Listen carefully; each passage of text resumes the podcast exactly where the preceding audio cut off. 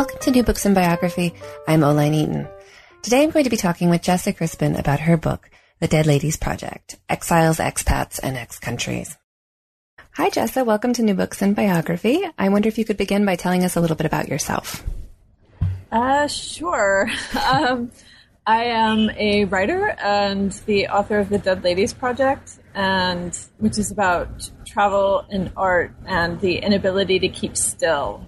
And to prove that point, I'm many time zones away from my from my home, I guess if you call it that. Uh, so I wanted to start off with some rather technical questions um, because it's really a, a, genre-bending book in many respects, and it weaves together biographical writing and autobiographical writing, um, travel writing, all of which I think really illuminates the dynamic that exists between our lives and the lives that we read about. But I wonder, how did you juggle all of the parts of the story that you were telling? I guess just one one bit at a time. I didn't really plan it out. Mm-hmm. I guess is what I'm I'm trying to say. I planned out the trip, and so finding the threads of the book was I kind of wanted the format or the structure of the book to mimic what your brain is doing when you get to a new place that you don't understand. So there's this kind of grasping and skipping quality where you're making associations, you're kind of flipping between what's happening internally and what is happening externally, um, and you're trying to make sense of it. So I kind of just wanted it to feel like that experience of being dropped into a new place and you're then you're like okay so now what do i do? Um, how do i make sense of this? How do i find meaning in this? How do i even get like a cup of tea somewhere, you know. So, um, so also that aspect of from the very mundane of, uh, you know, feeding yourself to why am I here on the planet at all? what am I doing? um, I wanted all of that ground to be covered in a way that was uh, similar to what it was like for a year and a half to live out of a you know out of a suitcase and not have a sense of home. Mm-hmm. So did you go into that year and a half of traveling with the intention of writing a book at the end of it, or did that just sort of come along as you were doing it? No, it was very intentional. Yeah. Um, as far as um, you know, before I went, I made up a list of where I was going to go and which, people I was going to write about. I don't know if I could have done it the other way. I just kind of wandered around and come across the story. You know, that mm-hmm. would have felt chaotic. I think so yeah, I had to have a plan in order to give some kind of structure to the mess of travel. Mm-hmm. So were you writing as you traveled and and reading the books of these people that you were writing about, or or did that come after the fact as well? Yeah, that was after. I tried to, which didn't work because you can't really write something as it's happening. Yeah, exactly. Right? there's just no. There's no. You're going to get it wrong. You're mm-hmm. going to be stupid and shallow, and so you have to have some sort of reflection. But at the same time, if you're since I was doing this back to back, I couldn't be in say Yugoslavia writing about what it was like in Italy. Mm-hmm. That didn't make any sense because um, you need to be, you know, in the present tense as much as possible when you're traveling. Mm-hmm. Um, so yeah, it, I waited until basically the whole time, and for the whole year and a half, I had put these, you know, late night panic attacks of this is this is going to be terrible. And because then I, by the end of it, I only had three months or something to write it. Oh. Um, so that was that was a good time. I apologize to everyone I met in those three months of time. By the way, it was just crazy. I think it's a real testament to the success of the book that I, I did question how it was put together because it reads so seamlessly that you, you, it was dazzling that you simultaneously managed to, to retain that, that disorientation of traveling while also weaving in the stories that you were covering. It fits so well that it almost did seem like you would be carrying this massive library with you, um, reading about all these people, and I knew that wasn't possible. Well, I do carry an enormous amount of books. Mm-hmm. I mean, a stupid number of books with me. I, am I'm in Istanbul right now, and I think I'm carrying 12 books. Why do I need? I don't need 12 books. Why do I need 12 books? They have books in Istanbul. I could have just gotten some here. So, so yeah. So it, that's not smart. So So the, the book tracks your movements through various places, tying those to the stories of other people. Um, how did you settle upon this structure, weaving the stories of people and, and places into your story? When you set up your original itinerary, did you have the people already connected to the places that you were going, or did that also come later? No, that was all. That was all done in advance. Okay. Um, I needed people that I was at least familiar with enough to know the basic structure of their life story, and a lot. And you know, many of them uh, surprised me when I actually started digging deeper um, into their lives. How much different they were than I thought they were. Particularly someone like Maud Gonne, who I feel is written about weirdly her biographical story is so interesting and layered, but you get these really weird reactions to her because, you know, Yeats fans hate her because, right, because she left him heartbroken. And so you get like a lot of anger from those people. You get a lot of people who are really discomfort with her, uh, uncomfortable with her um, black magic practice, which was a huge part of her life. And so people tend to dismiss it. And so I thought I knew the story, and then when I started pulling from more sources than just like a kind of standard biography, I was like, oh, people have been writing about her in this kind of really flat, shallow way for a really long time. Mm-hmm. So to kind of restore that to her, I thought was important. So I think you've got nine people, is that right? Uh, yes, and one mythological figure. Okay, I know that each one of them is probably deserving of its own interview, but could you give us a quick rundown of a couple of them and the places that they led you to? Um, sure. Well, everything had to start with William James because um, because he's my he's my dad. Um, he's my intellectual dad. I do feel like I have some father issues related with him. I'm not sure what they are, but I feel like they, they exist.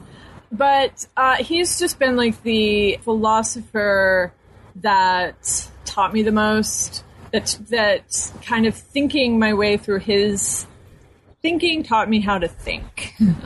That's a really stupid way of putting it. But, um, and so he always had to be a part of it. Um, which did mean that men had to be involved, which not everybody likes likes that part of it. But uh, and starting with him because I had to start in Berlin, which is where I started, um, and we were both like having a really bad time in Berlin, as mm-hmm. you do. So, uh, so that was the beginning. His nervous breakdown in Berlin, my nervous breakdown in Berlin, mm-hmm. and so then from there, the other people I thought that had absolutely had to be in there were Maud Gonne, who we've talked about, uh, Margaret Anderson, who's also like this kind of, um, she was enormously important to the history of literature. She uh, edited and founded the literary magazine Little Review, which introduced the world to to James Joyce, to uh, Elsa von Freytag Loringhoven, uh, who's crazy and amazing. Uh, she published Ezra Pound. She published ev- everybody of the modernists who matters, minus Virginia Woolf. She published, um, and uh, she had a fascinating life story. Uh, moved to the south of France, um, and she's very she's not well regarded. People aren't really interested in her. I don't understand why. Um, and I felt really deep kinship. What else did write about? Um, Stravinsky in, in, in Switzerland, uh, Nora Barnacle, and uh, Isabel Burton in uh, Trieste, and some other people. I forget. it is it is quite a crowd. Yeah. was there anyone or any place that anyone anyone that you thought about including, or any place that you went to that ultimately didn't make the book, or did everybody get in? Uh, a couple of people didn't get in. Robert Graves, I had been thinking about uh, putting him in, but in the end, I just didn't want. I didn't want to deal with Robert Graves. Mm-hmm. Like I knew what Robert Graves was doing, and I just decided I wasn't that interested. Uh, he because I and maybe I'll t- I'll write about this in the future. I wanted to write about how a man or men can worship women but not really see them as humans, and I just didn't want to do it. I just didn't want to deal with it. Uh, it just felt like I'm just not going to have a good time, so I'm not going to do it. Yeah. Um, and then there were a couple places that I wanted to go, and I did go during the year and a half of travel, but that I didn't have a person, uh, so I didn't write about it. Mostly that was just Budapest. um, which I went to twice actually during the writing of the book.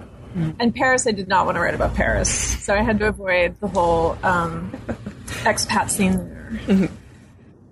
So, what was your research process for the biographical parts, and and also just for the travel?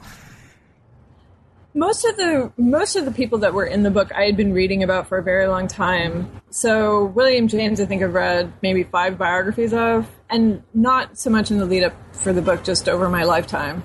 Same with Stravinsky, I find him very fascinating.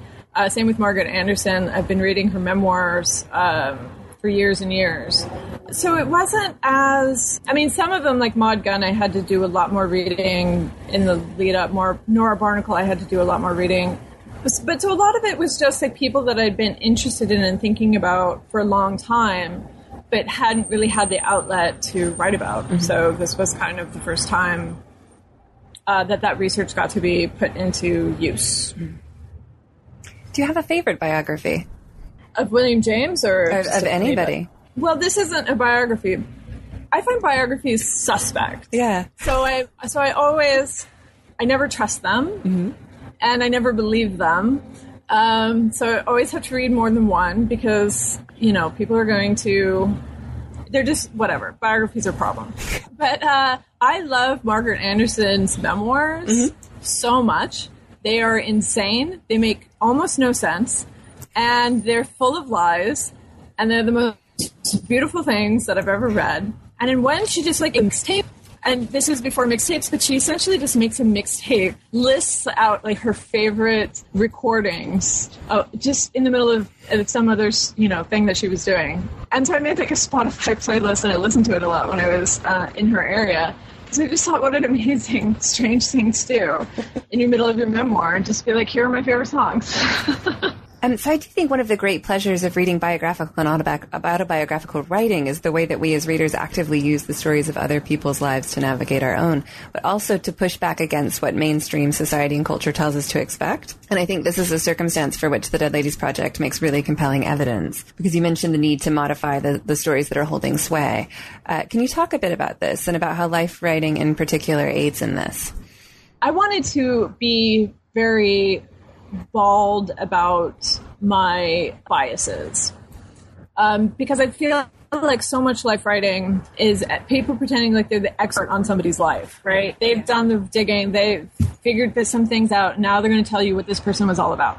And so, and they're in total denial that they have biases, that they like some figures in a person's life and don't like other figures, that they disapprove of certain things that the person did.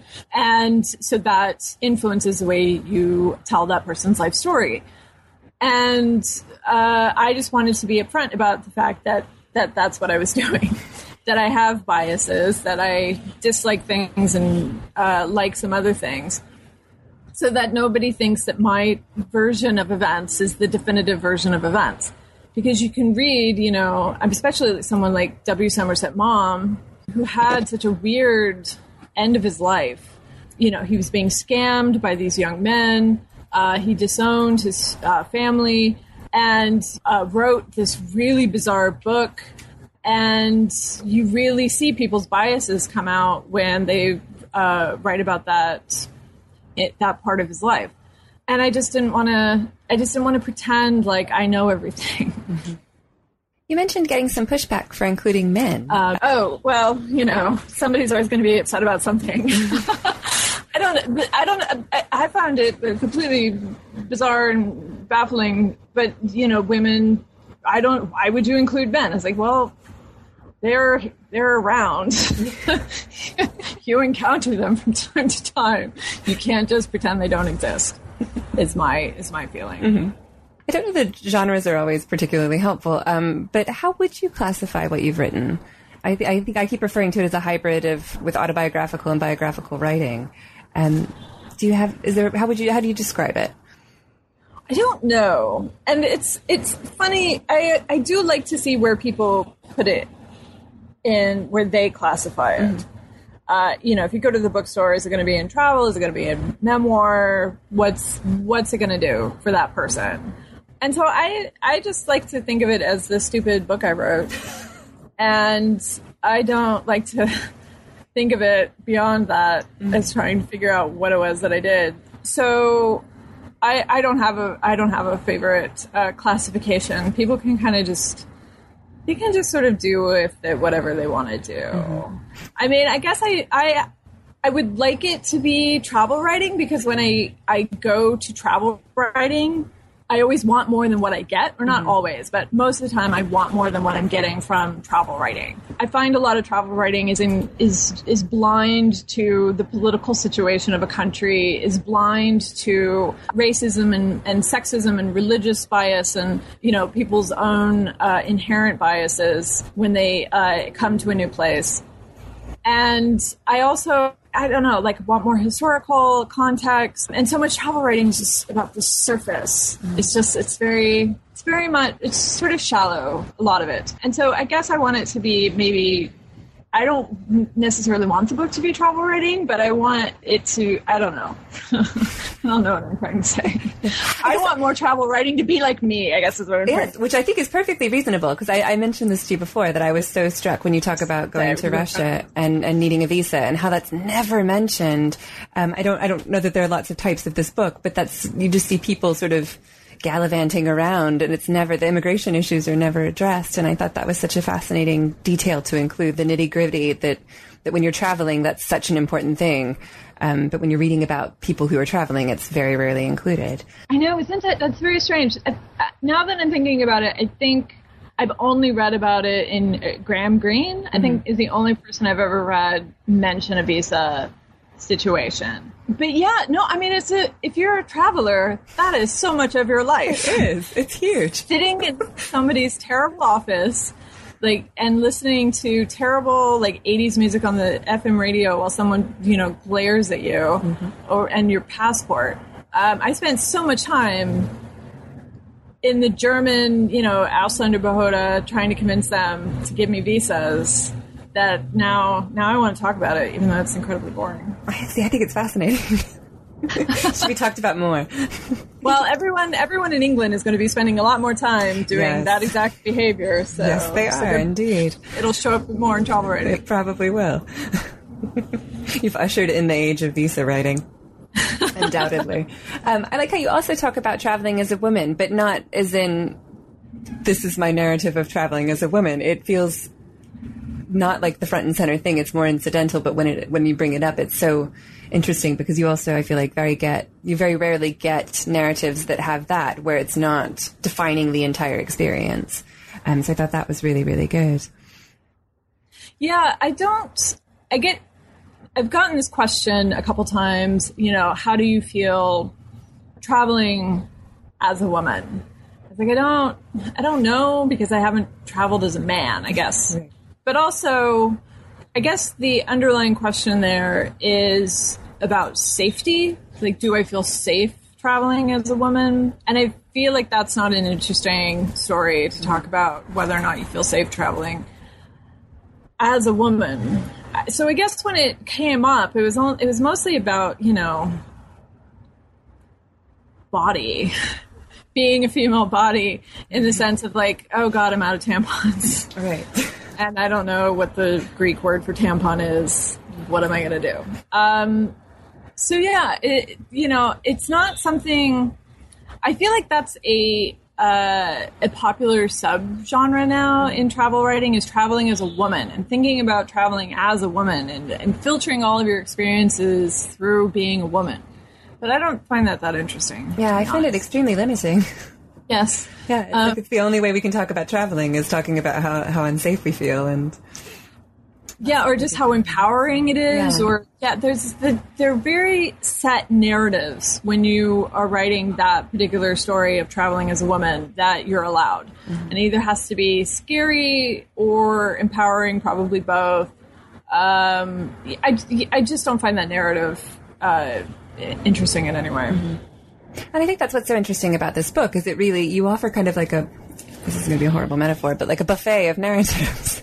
honestly, so you could, could I know a smorgasbord. You could read it through all sorts of different lenses, but you're not confining it to any one of those, and so it becomes you you emerge as a full human being, which very, very rarely I think happens in books about women, and the people that you're talking about do as well, which is which is just amazing. Well, I feel I feel very lucky that I um, with my editor, um, who did not in any way try to strong arm the narrative. And there were, um, uh, you know, in the in the process of trying to sell the book, there were editors who like this is this is a mess. Can you you know pick one story and tell that? I no, I don't want to. Um, but the implication was always, you know, you can either do a memoir and write the kind of woman travel writer thing, or you can write something historical, and you can't do both. Um, and my editor was like, "Do whatever you fucking want. I don't care." Um, and she's amazing. Um, and so I had a good time with her. She was she was a delight. But it really does take an inventive thinker at a publisher, especially these days, to to think, oh, we can make this work. You know, um, because some publishers have become have become very conservative as far as what stories they want you to tell. So when you sold it, did you had, had you written the manuscript already, or was it did you sell the idea and then write it? Yeah, I sold it as a proposal, and then I was about halfway through the travel when it when it sold, and so that's that's how it worked. So so yeah, I had the Berlin chapter done, and that's that's what we sent around. Yeah. and it's very it's very dehumanizing. it's a very dehumanizing process. Yeah, I think that's why it's important to talk about it. yes. Yeah, it was it was pretty terrible. Um, yeah, it just uh, yeah. I don't know what else to say about that. Yeah. So when you okay, so did you? So you wrote it in three months after you were done traveling. Is that right? Yes. Okay. So did you take notes as you were traveling? Did you have like Oh, a, pile, a pile of post-it notes with little thoughts and things? Yeah, I had this one. I had this notebook, which I had been traveling with, and then I tried to abandon that notebook. The thing is, like, I I believe this the year and a half that I spent living out of a suitcase really taught me the power of not not carrying things on your body anymore, so that when you're done with something, just leave it where where it is. So now I abandon books all the time. If this, wherever I finish reading a book, that's where the book lives forever and ever. I don't care. And right, so I finished this notebook and then uh, transcribed it into my computer, and then tried to abandon the notebook in a hotel room in Greece. But then the next, the next guest found it. Did not have it. Did not have my name in it, by the way. She somehow knew that it was mine based on she like followed me on Twitter. and she emailed me and she's like, Do you want your notebook back? I was like, burn it. Don't want it. Burn it, please. So probably if I ever get famous, that's going on eBay, I'm sure. Probably. Oh, that's amazing. It was so it was so bizarre. So just how did you function out of a suitcase for a year and a half? Um, it's easier than you would think. Yeah. Basically, just because when you only have a few things, those are the things that you figure out that you have, and so you don't kind of um, look for anything else. So you wear the same dress over and over and over again, and you hate that dress. But at the same time, it's the dress you have, so you wear the dress. So there's it can instill like uh, a lot of frustration and longing. I used to like go at night, close my eyes, and go through my head of all the items of clothing I had in storage, um, and pictured wearing them, and just putting them on my body, and then putting some, and then it was so it was like sex fantasies. Like a paper doll. Yeah. it was so satisfying to do that. But then you get up and you're awake and you're alive and you have two dresses and you put on one of them and you grumble about it and you go about your day. So yeah, so I would switch out for the seasons for summer and winter, but otherwise, uh, I would because I would yeah just go back to Berlin to my little storage unit. Had a box that was the alternate season, and then just sort of fill up my suitcase uh, with the the other season and just be on my way. Has it changed the way you pack to go away for the weekend? Oh, I am. I am. I'm incredible. And people, you know, they is that is that what you brought? I was like, yeah. Like this is what I brought. This is my purse. I have a pair of underwear and a toothbrush in here. Let's go. Um, and they're like, oh my god, you're so amazing. I was like, I know. Uh, yeah, so if I'm going away for the weekend, you just need to change your underwear. Like you can wear a dress a couple days in a row without. It's as long as you don't spill paint on yourself. You're fine. And of course, you did the thing that we all do when we go to foreign countries, where you communicate with all of the friends of friends who live there. Yes, Yes. yes, Which I'm doing right now in Istanbul. Oh, so all friends of friends in Istanbul, I'm currently in contact with. Mm-hmm. Did you have a favorite place that you went? Oh, sure. I mean, they were all my favorite, mm-hmm. except for the south of France. Fuck the south of France. Mm-hmm. But yeah, I would love, I would love to go back to a lot of those places, particularly uh, Trieste and St. Petersburg, um, and and Sarajevo. I would love to go back to. So they're they're all distinct, and they're all very.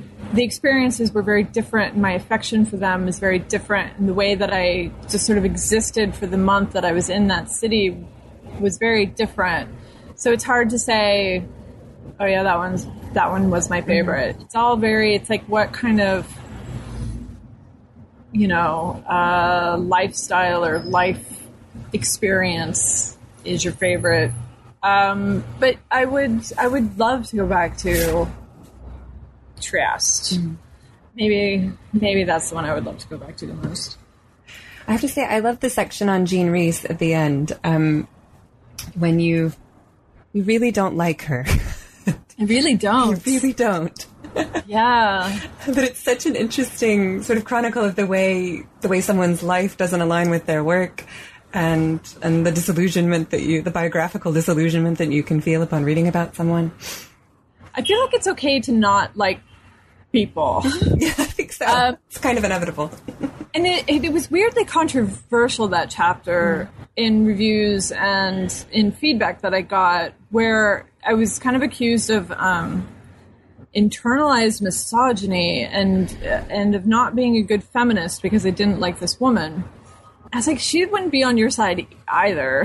just just to be clear, she doesn't like you either.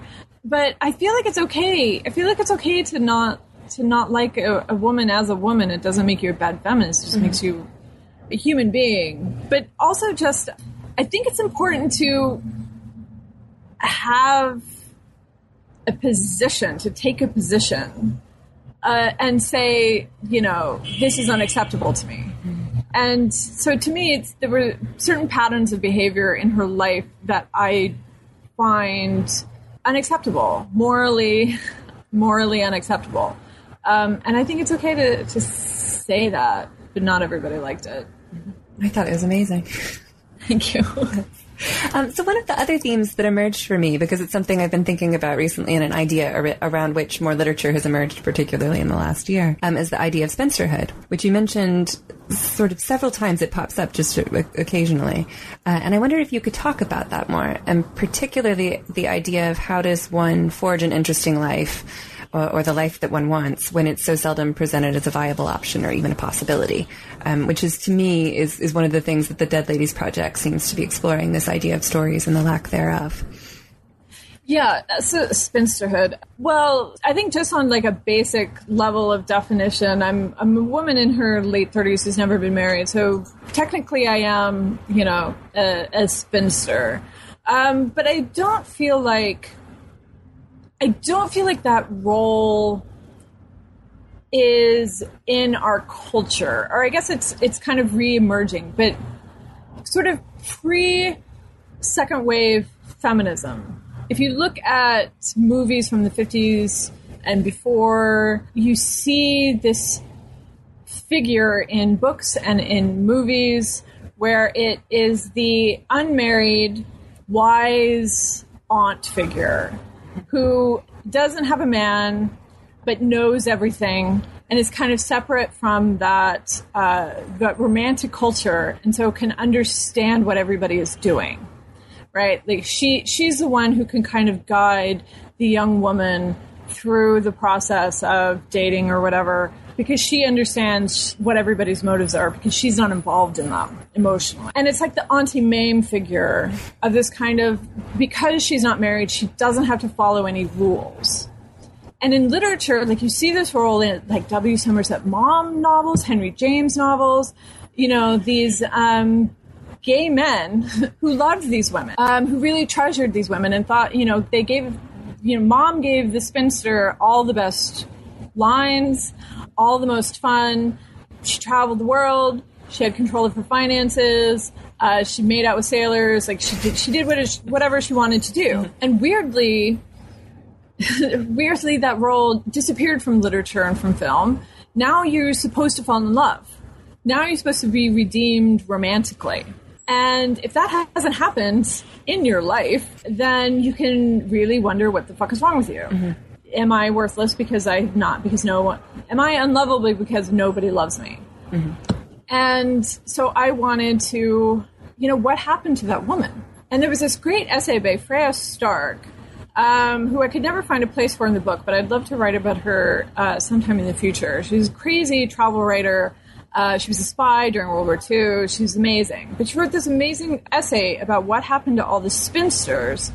And it was that, that, you know, kind of older, the older daughter who was kind of fat or ugly, who was taken out of the romantic situation and through that got her independence. Mm-hmm. Like it was the removal of the possibility of love that gave her her freedom. And I thought that was really interesting. And I've been trying to think about that and write about that. And I just don't understand. Yeah, I guess I just don't understand why we decided we didn't need spinsters anymore because mm-hmm. we obviously do. We yeah. obviously need spinsters. Yeah.